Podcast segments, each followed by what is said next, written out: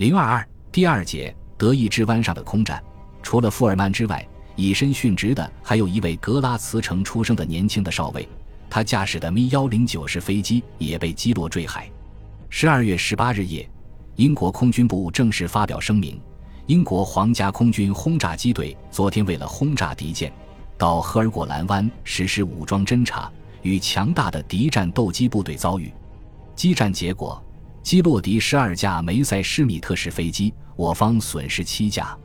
由此可见，发生差错的不光是德国，戴着宣传家有色眼镜观察事物的也不单是德国。据英国报纸报道，被击落的十二架飞机中有六架是希特勒和戈林寄予很大希望的双发驱逐机 M 幺幺零，但事实是，仅仅出动了部分兵力的第七十六驱逐航空团第一大队。连一架飞机都未损失，虽有几架被击伤，也都安全返航了。徐马哈在第一战斗航空团报告中谈到这次中弹原因时是这样写的：“这是由于威灵顿式轰炸机的密集编队和优秀的尾部机枪射手造成的。”相反，他又说：“由于敌人始终保持航线和编队，使得我们的进攻非常顺利。”第七十六驱逐航空团第一大队长赖内克上尉在他的战斗报告中也证实了这一点。米幺幺零式飞机即使不用最高速度，也能轻易地追上或超过威灵顿式轰炸机。我们能够从各个方向，包括侧前方，多次实施攻击。这种从侧前方的攻击，在敌机进入射程范围内时效果极好。威灵顿式飞机对火非常敏感，几乎一打就着。负责指挥这次攻击的英国第三轰炸集团指挥官鲍德温少将分析说：“我们部队在交战中或交战后，油箱被打坏漏油的事故太多了。我们强烈要求在所有轰炸机上都安装自动防漏油箱，这是一件非常重要的事。”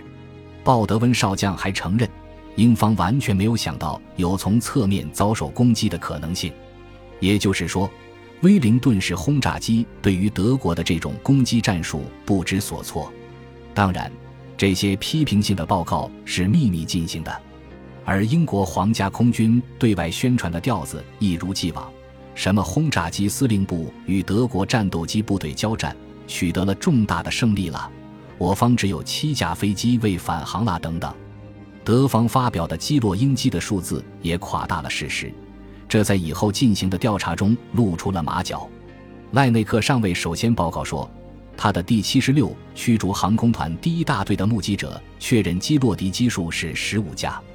而刚起飞不久，因发动机故障不得不返航的冯比洛少校则说，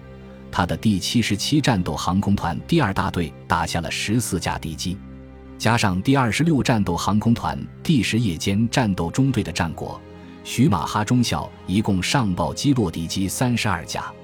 汉堡的第十一空军军区计算成三十四架，向柏林报的也是三十四架。在这里必须说明的是，德国战斗机飞行员不能马马虎虎地报告战果，因为击落一架飞机必须经过一系列有关机构的盘结调查才能确认。立下特等功的飞行员首先必须回答规定的一系列问题。诸如作战的时间、地点、高度、被击落敌机的国籍和类型和击落的方法等。此外，最后还要回答是否亲眼看到被击落的敌机是坠毁在地面还是坠落在海洋里。对这些问题都必须做出确切的说明。仅仅这样还不够，还必须有一个证人把亲眼看到空战、击落、坠毁的情况写成书面材料作证。譬如。在十二月十八日十四点四十五分，空战方酣的时候，有一架 Mi 幺幺零式飞机在兰格奥格西北部攻击了七机编队最左边的一架威灵顿式飞机。Mi 幺幺零式飞机的机长是戈登·戈洛布，此人后来第一个创造了世界上击落敌机一百五十架的记录，成为德国屈指可数的王牌飞行员。戈洛布是从左后方逼近威灵顿式飞机的，请看这次的战斗报告。炮弹准确命中，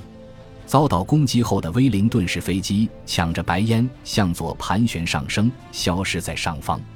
英国皇家空军规定，轰炸机编队中的飞机严禁脱离编队。他们认为离开编队就意味着被击落。戈洛布打完这架飞机后，又把注意力转向另一架敌机。后来，在问到他是否看到敌机坠毁时，他这样回答道：“没有看到，但可以肯定，在海上起火的飞机一定会坠落在海里。因为我还要去打别的飞机，所以这或多或少地讽刺了官僚主义的报告格式。但戈洛布中尉立刻遭到了报复。五个月后，他的报告被打上未被公认几个字，从柏林退了回来。后来。航空部又借口其可靠性上有怀疑，对1939年12月18日第一战斗航空团报告的击落34架飞机中的七架未予承认。此外，根据经验分析，在德意志湾上空，由于每架飞机分别进行着激烈的战斗，有的尽管并非故意重复报告的事例，实际上还是存在的。在一九六三年四月公开出版的《德国战斗机飞行员俱乐部》。一书中也做了这样的解释。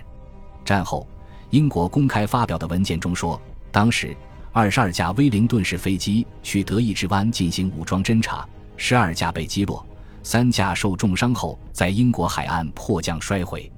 参战的德军飞行员都对公布的这一数字表示怀疑，他们认为，即使从许多架威灵顿式飞机当时没带炸弹这一事实来看。